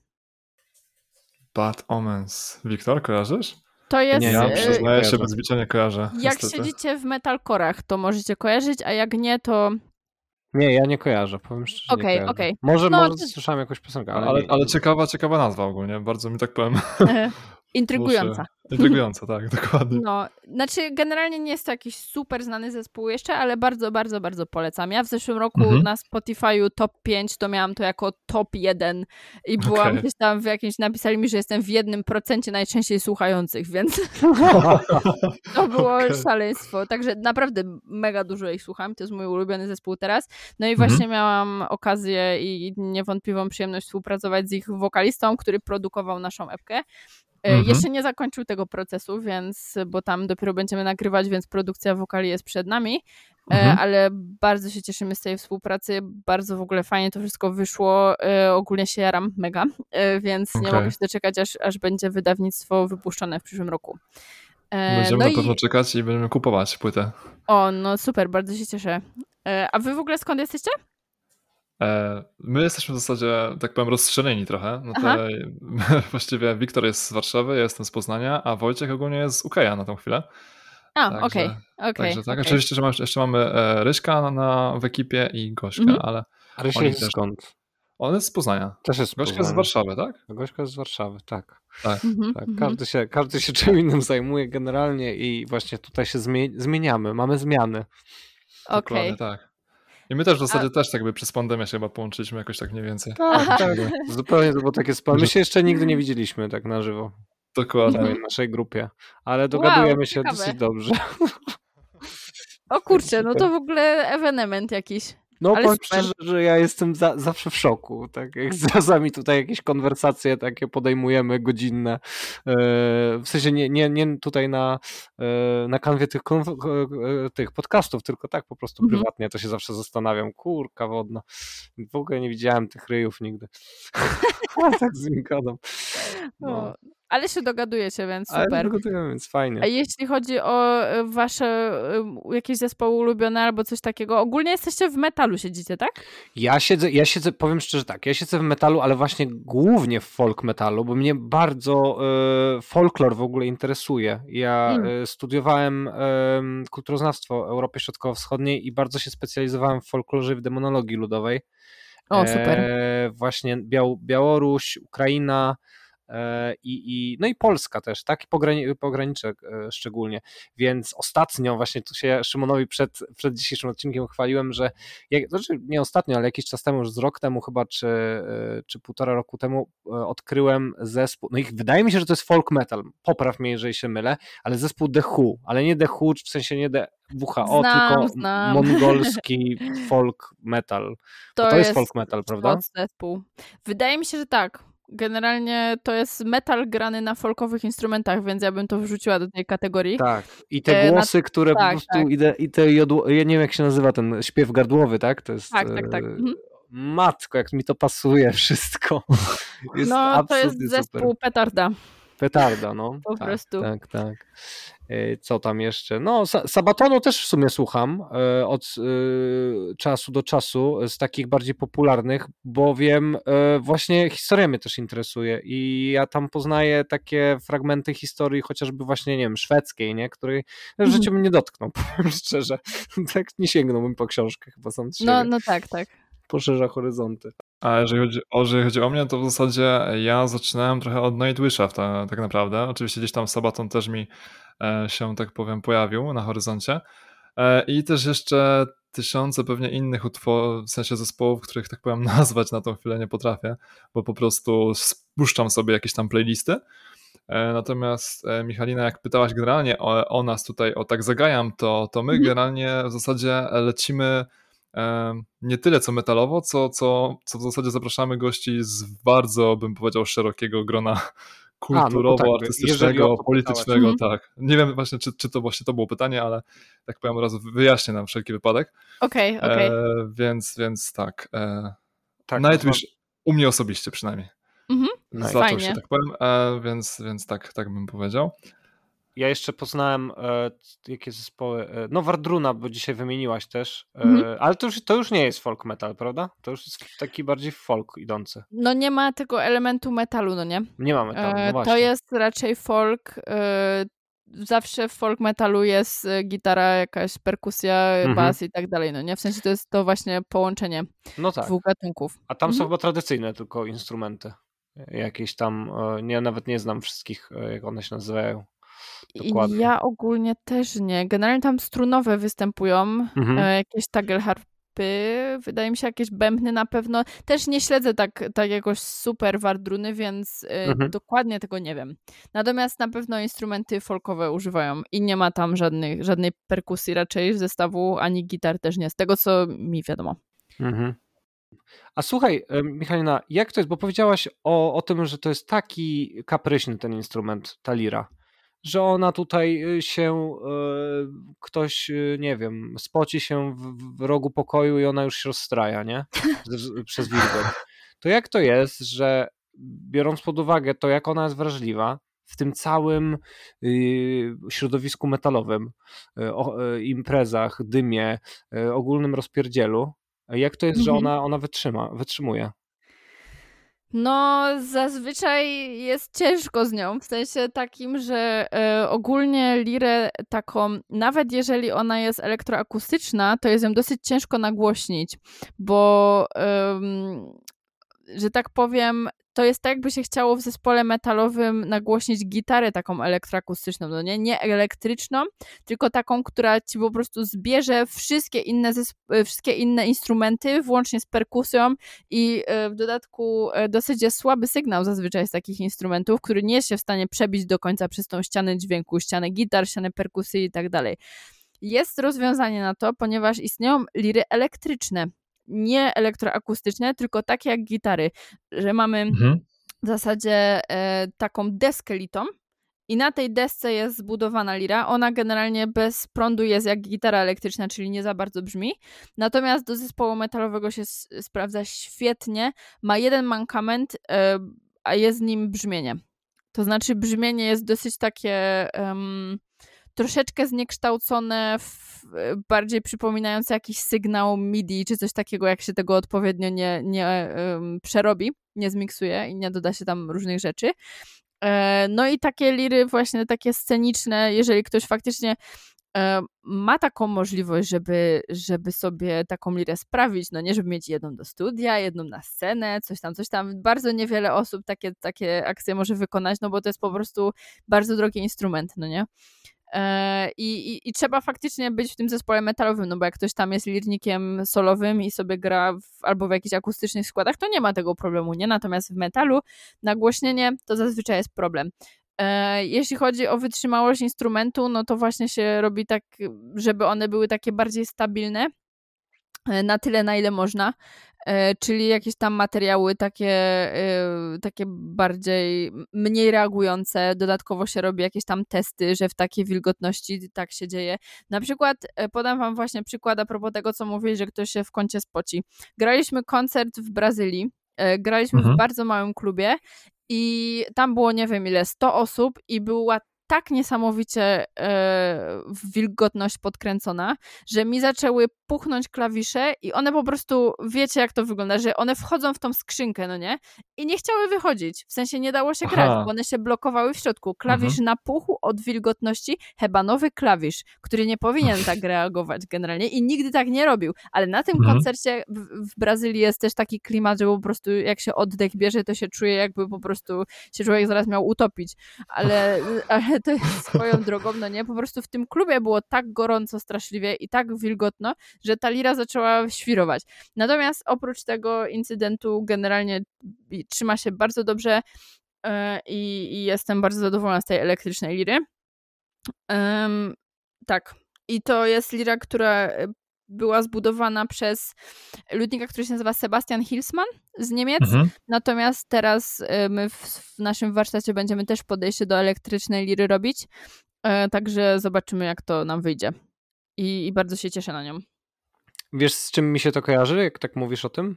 Mhm. Z kawą i herbatą. Z kawą? Tak. E, jakiś okay. parzyłem kawę e, zawodowo Teraz mhm. parzę herbatę, już nie zawodowo, ale bardziej wyniknąłem w herbatę niż w kawę mhm. i powiem ci, że y, zarówno kawa, jak i herbata reaguje dokładnie tak, jest tak właśnie reaktywna jak lira kurwowa.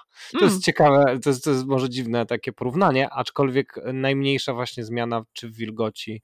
Y, I mówię tutaj zarówno o roślinie, y, mhm. jak i o już gotowym suszu do przygotowania. O, Jakby praktycznie każda zmiana, nawet otwarte okno już potrafi zmienić e, walory smakowe e, i ogólne sensoryczne herbaty. O. Herbaty i kawy. No. Ciekawe. Wystarczyło kiedyś czasami, jak w pracy ktoś odwie, padał deszcz i odwieszali, miałem niedaleko e, ekspresu, miałem wieszak i odwiesza, odwieszali goście mokre Aha. płaszcze i już musiałem młynek troszeczkę przestawiać, bo coś tam się zaczynają dziać. No. Ciekawe. No, także, podobne. Także odnalazłabyś się chyba. O, w może to jest moja przyszłość. oby, oby tylko hobbystycznie. Obyś nie zawędrowała do żadnej kawiarni. Ani... Generalnie nie piję teraz kawy, y, ale herbatkę lubię bardzo, więc... No, herbatki bardzo polecam. Do, do zbadania jakiś temat. Tak, tak, tak. Ja ba bardzo polecam. Szczególnie, Mhm. szczególnie oczywiście y, chińskie herbaty, ale nie będę już się Mhm. w, tutaj, y, bo mógłbym, mógłbym mówić i mówić. Teraz mam taką Okej. fazę, że wszyscy mają mnie dość, bo do, kogo, do, kogo, do kogokolwiek nie dzwonię, czy ktokolwiek do mnie nie dzwoni, to zawsze rozmowa schodzi na herbatę. O, Więc już każdy ma mnie, ma mnie już dosyć. No. E, Ja mam do Michała do ciebie jeszcze jedno pytanie w sumie, takie, takie które mi się tak powiem nasunęło. E, Mhm. Nie wiem, czy, czy ogólnie śledzisz nowości technologiczne, e, czy spotkałaś się z pojęciem NFT. Jeżeli Mm. tak, to chciałem cię zapytać, czy można się spodziewać kiedyś może twoich odcinków, w zasadzie twoich utworów w formacie takim tokenowym. To jest bardzo ciekawe, że to pytanie dzisiaj padło, bo, znaczy teraz padło, bo ja dzisiaj Mhm. rano, e, pierwszy raz zaczęłam Okej. pytać, co to jest NFT. Bo Okej. generalnie rozmawialiśmy e, właśnie z mężem o kryptowalutach, dzisiaj tak Mhm. temat szedł. No i e, wydaje mi się to bardzo ciekawy temat. Jakby na razie tylko tak liznęłam, no nie, więc jeszcze nie wiem Mhm, dokładnie mhm. o co chodzi w tym tak dokładnie. Natomiast em, myślę, że jest to coś, co bym rozważyła. W sensie Mhm. robienie muzyki i, i, i jakby dystrybucja na takim poziomie NFT, to, to byłoby coś, czym bym się chciała zainteresować. Okej, spoko, spoko to brzmi. W razie czego zapraszam, gdzieś tam kiedyś możemy pogadać o tym, bo ja Mhm, w tym temacie dobra. troszkę siedzę. A, E, no to by było super. Ja bym się bardzo chciała dowiedzieć więcej o tym. Okej, okej. Ja, ja nie Czy- mam pojęcia w ogóle, o czym wy rozmawiacie. Zupełnie nie rozumiem. Jakieś, jakieś skróty, jakieś akronimy, co w ogóle NFT, To JPG, co to jest? Ja, ja powiem szczerze i Szymon będzie się na pewno śmiał ze mnie, ale ja nie rozumiem kryptowalut w ogóle, w sensie ja, ja jeszcze, Też jeszcze nie przysiadłem. Nie rozumie tak naprawdę na tą chwilę. Jakby one To są prawda. pewnym zakładem, tak szczerze powiedziawszy, społecznym, a, a co z tego wyjdzie, to się zobaczy. Czy będzie Czy ja, nie, ja, ty, ty, ty, ty nie roz, do końca, ja nie rozumiem w ogóle jak to jakby co to jest, co to znaczy, co to znaczy, że coś, czego nie ma, ma wartość. Dla mnie to, jest, to mnie jeszcze, jeszcze ponad moją głową gdzieś tam fruwa i jeszcze nie zdobyłem się na to, żeby usiąść do jakiejś literatury tutaj i poczytać o tym. Mhm. E, Okej. Odstrasza mnie to. Polecę ci później jedną książkę, także, także będziesz mógł się zgłębić trochę w tym temacie. Jakąś w pigułce poproszę. Tak, dokładnie taką przygotuję. Nie ma E, problemu. Michalino, ja, fan... ja bym no. sobie też przeczytała tą książkę. Co to za książka jest? ABC blockchaina w zasadzie. Mhm. E, Okej. Przez Krzysztofa Bieleckiego napisane. Bieleckiego, okej. No jeżeli to jest przystępna wiedza, to ja ją biorę, bo już mi głupio trochę. Im, im, im, dłużej, im dłużej nie wiem, tym głupiej, głupiej mi jest e, zapytać e, kogokolwiek Okej. i Nie no, fajnie, fajnie, przeczytam sobie. Tak I- samo i miałem z pralką i praniem. Z pralką? No tak, przez lwią, lwią część swoje, swojego życia. Ja nie Aha. byłem żadnym jakimś tam rozpieszczonym dzieckiem. E, umiałem dużo rzeczy wokół się zrobić, ale nigdy nie prałem, jak byłem mały. Mhm. E, I im dłużej, im dłużej nie wiedziałem, tym, tym po prostu nie wiedziałem, jak się pierze, czy jakiego, jaki guzik włączyć, gdzie nalać jaki płyn i jaki proszek, tym bardziej ta, ta wiedza była dla mnie po prostu niedostępna, bo po prostu już w pewnym momencie, już pewnym momencie doszedłem do takiego miejsca, że to już, że musiałem się dowiedzieć albo przypadkiem, albo wcale. Jeszcze jest trzecia opcja. Możesz jeszcze wpisać w Google, jak obsługiwać pralkę. Tak, tak, to prawda. Prawda. Ale, kto, ale kto wie, może ktoś mi historię sprawdzi, co wtedy? Pomyśli sobie, o Boże, No jaki wtedy- cymbał. E, a Michalino, e, fantastyka w takim razie. Mhm. E, Tolkien? E, lubię bardzo. Lubię, dobrze. Czy urzeka cię to, że świat powstał z muzyki? W E, Tolkienie, u, u Tolkiena właśnie? E, Generalnie do takich głębszych wątków to tam nie doszłam, ale skoro tak mówisz, to Tak uważam, jest. że to jest wspaniałe. Wspaniałe, prawda? bardzo, e, bardzo e, takie poetyckie i, i generalnie. E, Wrażliwe takie bardzo. Tak, tak. I blisko mojego muzycznego serca. No to po- polecam w takim razie się zagłębić, bo myślę, że y, jeszcze więcej tematów będzie ci bliskich. Mhm, no bo mhm. fakt faktem u e, e, mitologii, religii chrześcijańskiej e, świat powstał od słowa, a u Tolkiena z muzyki. To mnie właśnie Mhm. zawsze, zawsze mnie urzekało i no i tak chciałem się zawsze zapytać jakiegoś muzyka, co o tym sądzi, kto jeszcze lubi jeszcze Tolkiena w ogóle. E, No i co jeszcze oprócz Tolkiena w takim razie? No, jak to co? No Wiedźmin. Oj, tak. Jak mógłby nie być O. tutaj w tej rozmowie wspomniany? Ja ogólnie teraz gram w Wiedźmina, trójkę, e, Mhm. więc mam taką fazę, że po prostu to jest szok. E, zaczęliśmy grać właśnie, e, szukaliśmy z, z Piotrkiem, mężem, e, planu, co by tu porobić na urlopie, no to Wiesiek, no nie? No i tak gramy, gramy od teraz już, kurde, już kończymy e, właśnie ostatni dodatek i, i Mhm. bardzo się, bardzo sobie już tak się delektujemy, no nie, bo to Mhm, już za chwilę tak, tak. koniec i tak, mm, jeszcze nie chcemy, żeby był Ja koniec. miałem strasznego kaca, powiem ci. Okropnego to jest- po ukończeniu. Ale jak już jesteś w takim razie pod koniec, to jak oceniasz yy, zarówno grę i powiedz mi, jak wartościujesz te dodatki, bo to mnie zawsze bardzo ciekawi. Który Aha. uważasz yy, za lepszy? O, który za lepszy? No. Wiesz co, jeszcze nie skończyliśmy tego, teraz gramy w krew i wino, Mhm. e, serce z kamienia już skończyliśmy, ale ogólnie powiem wam tak w tajemnicy, że e, bardziej nam się podobają dodatki niż główna fabuła. Prawda? Nie, ale Serce z kamienia, Mhm. ja uważam, że to jest, to jest lepsze niż praktycznie większość gier, Mhm, jakie zostały mhm. wydane. Po prostu ta, ta historia jest tak świetnie skrojona. I, no. No. i muzyka. I muzyka A, w tym dodatku muzyka. robi robotę. Mm. Muzyka to jest też w ogóle zupełnie, o ile po prostu em, cała ta gra jest w ogóle, uważam, że to jest po prostu genialne dzieło sztuki, ta Mhm. gra. Ja nie za bardzo się znam na grach, bo jedyne gry, w które grałam jako dziecko to był Heroes trójka, oczywiście. Mm, klasyk. Klasyk, klasyk. E, I jeszcze jakieś tam platformówki inne małe. Natomiast ta gra dla mnie jako osoby, która nie gra generalnie w takie gry, e, to jest w ogóle, to jest po prostu absolutny hit. To jest szczyt rozrywki dla mnie. W ogóle jakby to, w jaki sposób jest stworzony ten świat, w jaki sposób jest tam przekazane to, co jest w książce, to jest perfekcja dla mnie. Perfekcja wykonania. Geniusz, muzyka fantastyczna, graficznie jest to świetnie zrobione. Postacie wszystkie są fantastyczne, tak jak sobie wyobrażałam wszystko. E, teraz no shade dla Wiedźmina z serialu, ale kurde, mogliby się nauczyć bardzo dużo z gry, bo ten Mm. serial wygląda po prostu no, No, nie tak reprezentatywnie, no nie? no nie, nie tak reprezentant. No, No, więc- do, do, de, de gustibus non est disputandum, ale kurka wodna jednak. Ja czytałem, czytałem, grałem, oglądałem i przyznam się szczerze, że No, a właśnie ja też czytam Wiedźmina, chyba to było gdzieś jak byłam właśnie też w liceum, czyli Mhm. jakieś już z 10 lat temu i pamiętam, że to była jedna z naprawdę najfajniejszych e, serii, jakie czytałam w życiu i w ogóle Tak. książek i, i, i no wspominam to naprawdę super i teraz w tej grze to wszystko jakby wróciło i jeszcze jest takie wzmocnione i no ja jestem absolutną fanką tej gry i, i, i, i muzyki zwłaszcza bo ona dodaje tak niesamowitego charakteru i jest tak dobrze zrobiona, tak dobrze napisana, wykonana po prostu 10 na 10, 11 na 10, ideał. Normalnie, nie wiem, grałabym jeszcze raz, jakbym mogła sobie skasować pamięć.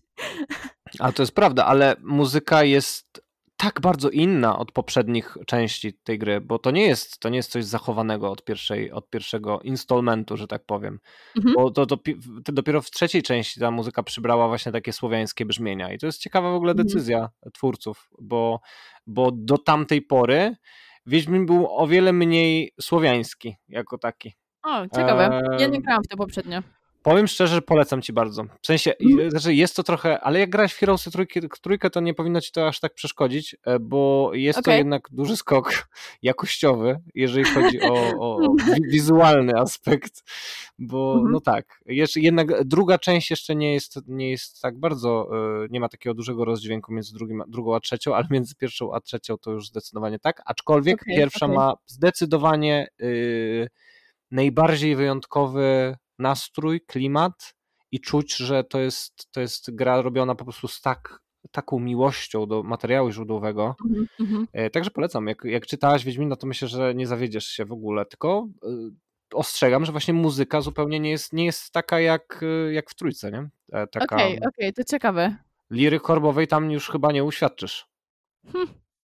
Nie wiem, czy w To nie- trójce, czy nie w wiem, trójce czy chcę słyszałaś.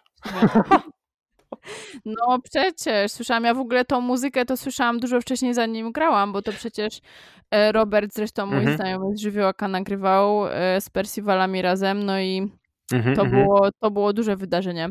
Tak, Też tak. właśnie w świecie muzycznym, tym folkowym, polskim i no, także ja tylko, tylko peany na temat Wiedźmina, zachwyt mój nie ma, nie ma granic. Na bardzo dobrze, bardzo dobrze. Nie, nie, no, nie, nie przyjąłbym niczego innego od ciebie Okej, okej. Okay, poprzeczkę e, bardzo wysoko po, postawiłaś, także okay, Musia, okay. musiał ci się Wiedźmin podobać. Mhm. E, a powiedz mi, bo gra, grałaś na flecie, poprzecznym co tak, prawda, tak. ale ja mam do ciebie pytanie, które mnie zawsze trapi i pytam, już mieliśmy kiedyś rozmowę z e, innym muzykiem, e, ale i zawsze ten, to pytanie e, staram się wpleść gdzieś na temat fleta. Fleta? Fletu?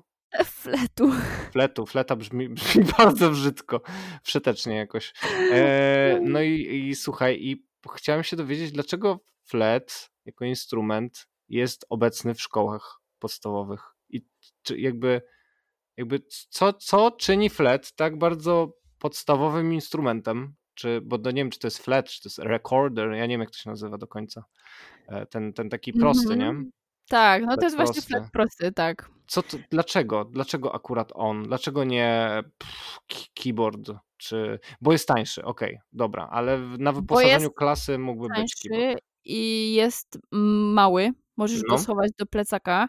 Jest tani, w sensie mhm. jesteś w stanie go kupić tanio bardzo. Mhm. I e, uważam, że chyba te trzy względy zadecydowały. Bo... Czyli to jest to, to nie jest mechanika jakby jego tak. działania i tak dalej. W sumie mechanika też jest dosyć prosta, no nie? No bo masz tak naprawdę no te otwory, które po prostu musisz przykrywać albo odkrywać palcami. Natomiast nie jest to jakieś super skomplikowane. W sensie prostą melodię jest się w parę miesięcy tam każde dziecko w stanie nauczyć. Wydaje mi się, że właśnie prostota jakby techniki i wykonywania jakiejś melodii na tym instrumencie, plus to, co wcześniej mówiliśmy, to sprawia, że. Bo jakby spróbuję wymyślić jakiś inny instrument, który mógłby być. Ty mówisz keyboard, no ale nie będzie nikt kupował specjalnie keyboardu, żeby. No tak, ugryzłem się w język już potem, już zrozumiałem swój błąd. Później jeszcze może być. Teraz ostatnio było ukulele bardzo w modzie. Ukulele, ukulele, faktycznie, no. No, ukulele by było też takie fajne. Jak sobie wyobrażam taką klasę, jak gra na ukulele, to bardzo fajny klimacik byłby. E, w sumie może trochę przyjemniejszy niż z tymi fletami. E, ale Oj, wydaje tak. mi się, że to być może jest troszeczkę zbyt skomplikowane. Może być ukulele. E, no a oprócz tego to żaden inny instrument mi nie przychodzi do głowy, który mógłby zastąpić. No tak. Cymbałki. Cymbałki. Trójkąt. A, w, a, nie było tak, oj, sorry, nie było tak, że kiedyś jeszcze też były cymbałki oprócz tego w szkole? W przedszkolu się... miałem cymbałki. W przedszkolu może, hmm. Ale okay. nie, nie jako przedmiot, tylko po prostu, znaczy nie jako aha. zajęcia, tylko właśnie jako przedmiot. Zawsze gdzieś się walały cymbałki. Aha, Ktoś aha. mógł podejść okay. i cymbalić sobie. Mhm. To też no. miło. No, no. no to, chyba, to chyba y, został nam jeden ten, ten flet, żeby, znaczy, żeby... Ja, Powiem mhm. szczerze, że flet prosty i w ogóle flet, yy, ja kiedyś właśnie uważałem, jak nie lubiłem, okropnie nie lubiłem, bo mi się kojarzył tylko z pojedziemy na łów yy, i, i jakimiś takimi yy, w stylu, jak ona się tam nazywa, Stokrotka rosła polna? Takimi tak. utworami, właśnie takimi prostymi, trywialnymi, których się uczyłem w szkole. Aha. w gimnazjum dopiero, w podstawówce nie mieliśmy muzyki. O! No. To ty w gimnazjum na tym flecie grałeś? Tak. Ale stara, ja no, grałam. straszna. No, ale to jest taki najgłupszy, najgłupszy, znaczy ja tak personalnie uważam, że to, co było kiedyś w gimnazjum, to jest taki najgłupszy wiek. W sensie, że człowiek jest w takim wieku, tak. E, takim, że... E, nic nie kuma. Tak, nic nie kuma, a jeszcze ma jakiś milion kompleksów i właśnie wchodzi tak. w takie dojrzewanie i to jest straszny wiek, żeby się grać na flecie, tak. poprzez uczyć. Tak, Chyba, że to o to chodzi. Chyba, że to chodzi o wyjście Może. ze strefy komfortu. Może, ale ja się uczyłam w podstawówce na szczęście. I on tam w tej podstawówce został ten flet. Już w gimnazjum miałam muzykę, ale nie grałam potem, tylko na tym poprzecznym.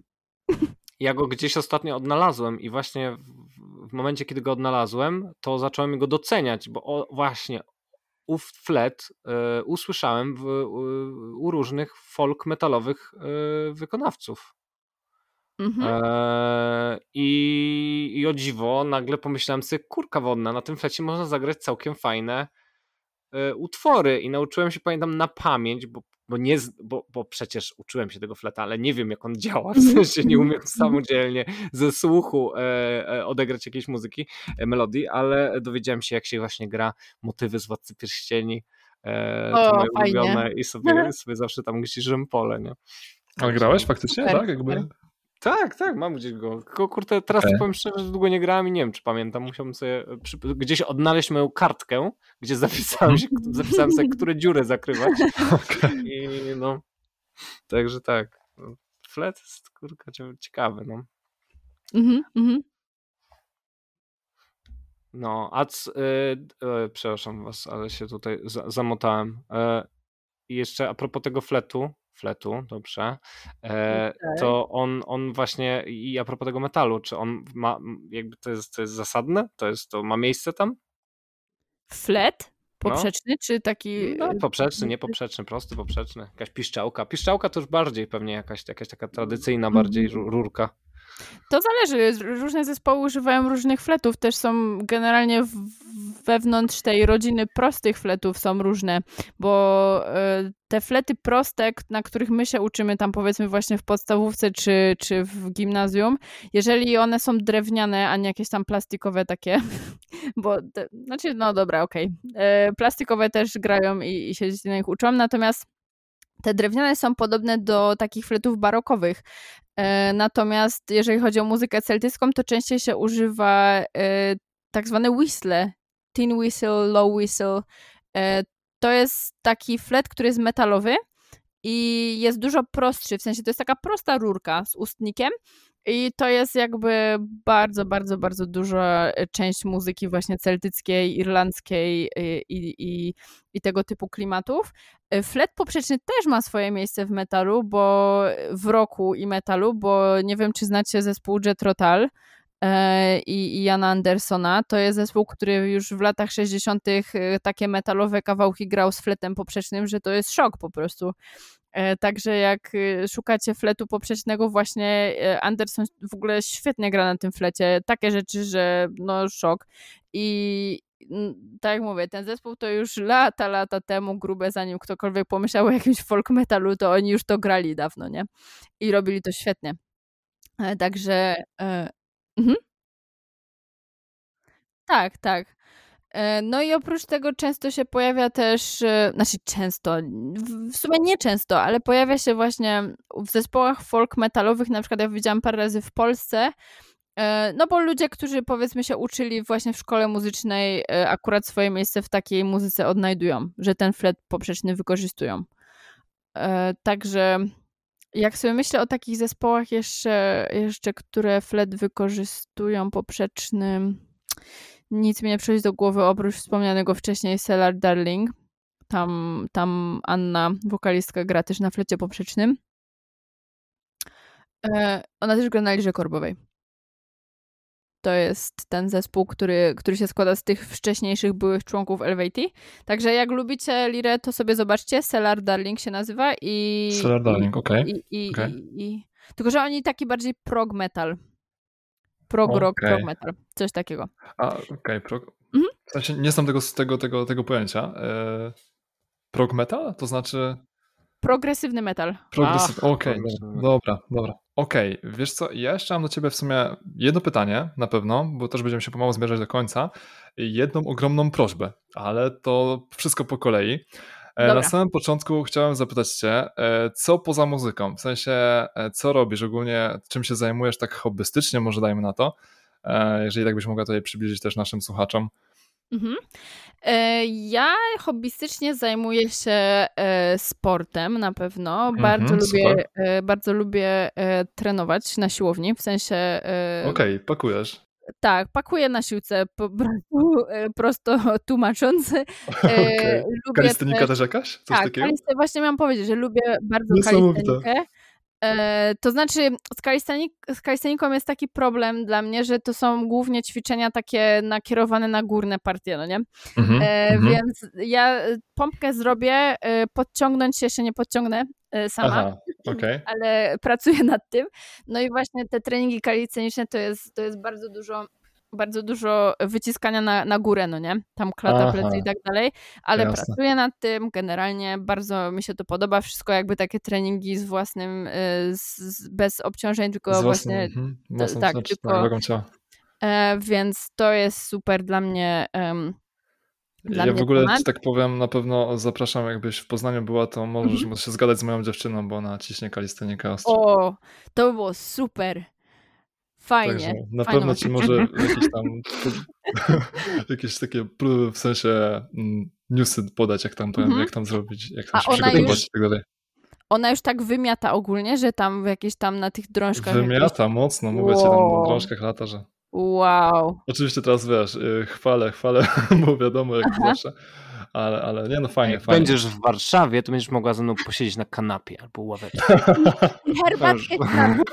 Herbatkę zaprosisz, no właśnie. Nie, no żartuję, żartuję, nie jestem jakimś takim serem, też, też coś tam, Nie no, ja bardzo tam.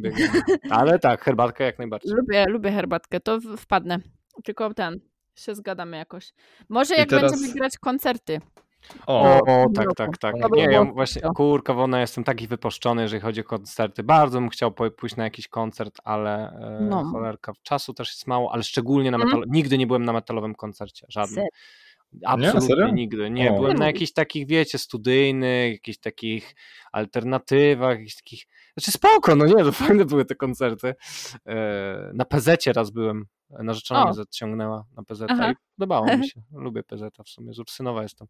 E, i, ale na, meta, na metalowym nigdy nie byłem, zawsze chciałem. Taka jest świetna jest energia, jak oglądam tylko na YouTubie Aha, aha. koncerty i zawsze mi się tak podobają. O, No. No to jak, jak będziemy koncerty grali, to na pewno jesteście zaproszeni. Tylko, O, e, tylko daty się pojawią jakieś i, i będę dawać znać. Ja, Koniecznie. E, ja już zaczynam No. obserwować, będę klikał. Dobra, Mhm. dobra. Jeszcze na razie, a w sensie, jeśli chodzi o mój zespół, y, to jeszcze nic nie ma, w sensie nie ma nic y, w necie, żadnych Instagramów ani nic takiego, ale się będzie A. pojawiać w przyszłym roku, więc O, no to fajnie.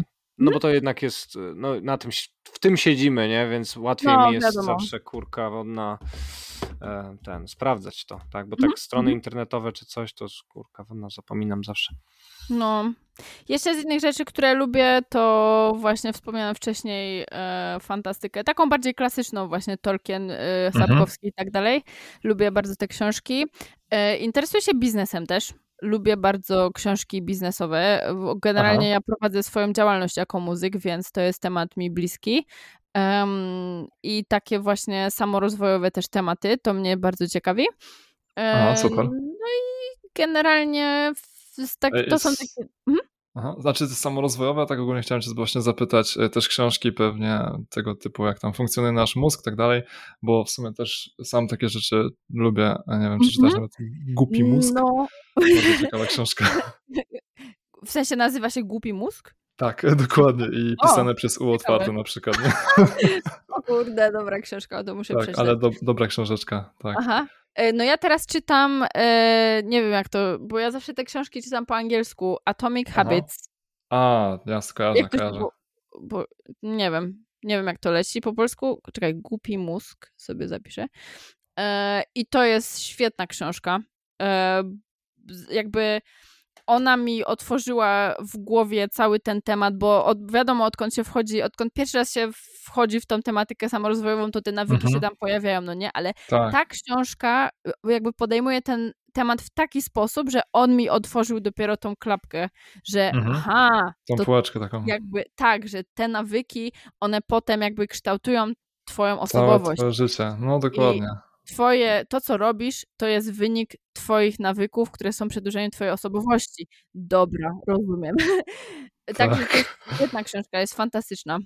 E, W sumie w podobnej tematyce mhm. egorcyzmy. To jest takie śmieszne. Ego i rycyzmy. Też Mhm. właśnie to, co właśnie teraz wspomniałaś mniej więcej. O- Oczywiście Okej. atomowe nawyki e, chyba podejrzewam jeszcze. Jeszcze nie czytałem, ale tak powiem, Mhm. ta książeczka gdzieś tam jest na mojej półeczce do przeczytania, także Okej, na pewno, na pewno. Bardzo polecam, bo jest naprawdę świetna. E, Mhm. To jest, to jest świetna książka. Mm, No, to w sumie tyle. To są takie dwa moje największe hobby. E, I Okej. jeszcze lubię gotować. Ale to jest O. takie bardziej takie prozaiczne. W sensie, co by tu dzisiaj na obiadek Mhm. zrobić i tak dalej. Aha, aha, w ten sposób.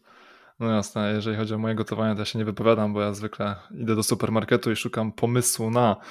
Okej, okej. Okay, Tutaj rzeczywiście, bo nie mam, nie, tak powiem, śliwka musi iść w parze z y, gotowaniem zazwyczaj w no, domu, bo tak, to... po, tak powinno no być faktycznie, no tak, tylko wiadomo, że ja tak No. powiem sobie ryż i, i faktycznie białko Mhm. się zgadza, ale smaku nie ma w tym wszystkim.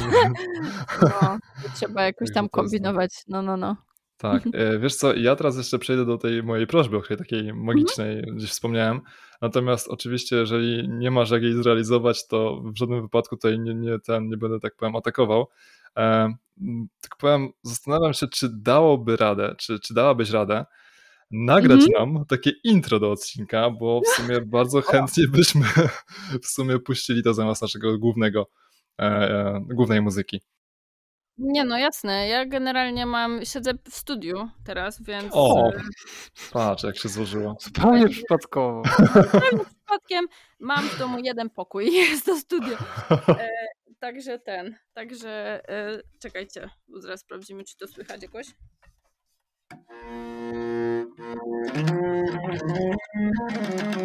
O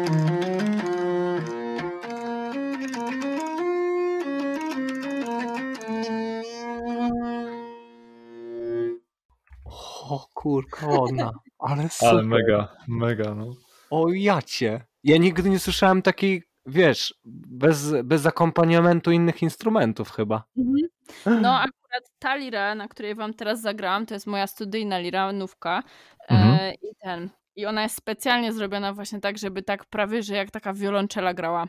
Aha, a no tak, bo to ono takie głę- głębsze, ym, też No. niższe trochę takie y, nuty, niższe Tak, dźwięki. Ja, ja ogólnie bardzo, bardzo lubię właśnie niskie dźwięki na lirze i jakby to jest temat, który mnie interesuje. Jakieś liry sopranowe to generalnie nie są moje klimaty. Ja zawsze chcę mieć dół Mhm. i, i niskie dźwięki i Ale to tak, ja tak samo, ja, w sensie ja tak samo, ja, ja wolę na przykład wioloncellę, zawsze wolałem, wolałem wioloncellę od skrzypiec, czy Mhm, tam mhm. altówek jakiś tam, nie wiem jak to tam się nazywa, ale t- Mhm. te niższe takie, one mi się tak, mm, oj, taki klimacik jest, taki romantyczny, no, ale w romantyczny w takim kontekście leśmianowskim, nie? czyli jakieś tam wierzby, diabły w wierzbach i tak dalej. no bardzo fajnie lira z tym pasuje i, i takie właśnie niskie brzmienia to jest coś, co ja uwielbiam. Także się zgadzamy tutaj. No, kurka, ekstra. No, dobra. Szymon, czy ty masz co chciałeś? Tak, tak, bardzo Ci dziękuję. Mam, mam to, co chciałem. Jezu, i- ekstra. Dosłownie Nie mi kopara opadła i nie No, miałem co też. powiedzieć w pewnym momencie. Też, nie, naprawdę super. I chyba e, wyprztykaliśmy się z dzisiejszych tematów. Na pewno, gdybyśmy dłużej posiedzieli, to na pewno byśmy jeszcze gadali z, z godzinę czy dwie. e, No, możliwe. Gdyby starczyło energii. Ale Mhm. w tym miejscu ja Ci w ogóle bardzo bym chciał podziękować, Michał, bo się super z Tobą rozmawiało. Naprawdę ekstra. O, dzięki, E, bardzo mi miło. Fajnie z wami też było pogadać. Bardzo Ci dziękujemy, naprawdę. Super. Naprawdę dziękujemy, że się zgodziłaś. E, Tak jak mówię, w ciemno trochę, nie? Nie wiadomo w co, w co, w tak jak wieczorem przejść po trawniku w mieście, nie? E, trochę bez światło latarni, nie wiadomo czy się wdepnie jakąś kupę. Ja to niestety mieszkając tutaj w centrum cały czas cierpię z tego powodu, jak wychodzę z psami wieczorem, to, to tak, no niestety. Także widzimy się na koncertach, y, czytamy się na Instagramach i e, Tak jest. na YouTubie się słyszymy też. Fajnie. E, I jeszcze raz Ci bardzo dziękujemy. Było super. Ja też wam raz również jeszcze. dziękuję. E, było bardzo super i, i, i, i bardzo ciekawa rozmowa i bardzo się miło spędziło te dwie godziny. W dzisiejszym podcaście to już wszystko. Jeżeli nagranie przypadło Ci do gustu, zostaw komentarz. Jeżeli nie przypadło, również zostaw komentarz. Prosimy o suby, lajki i inne dzwonki, które pozwolą nam rozwinąć skrzydła. Dzięki!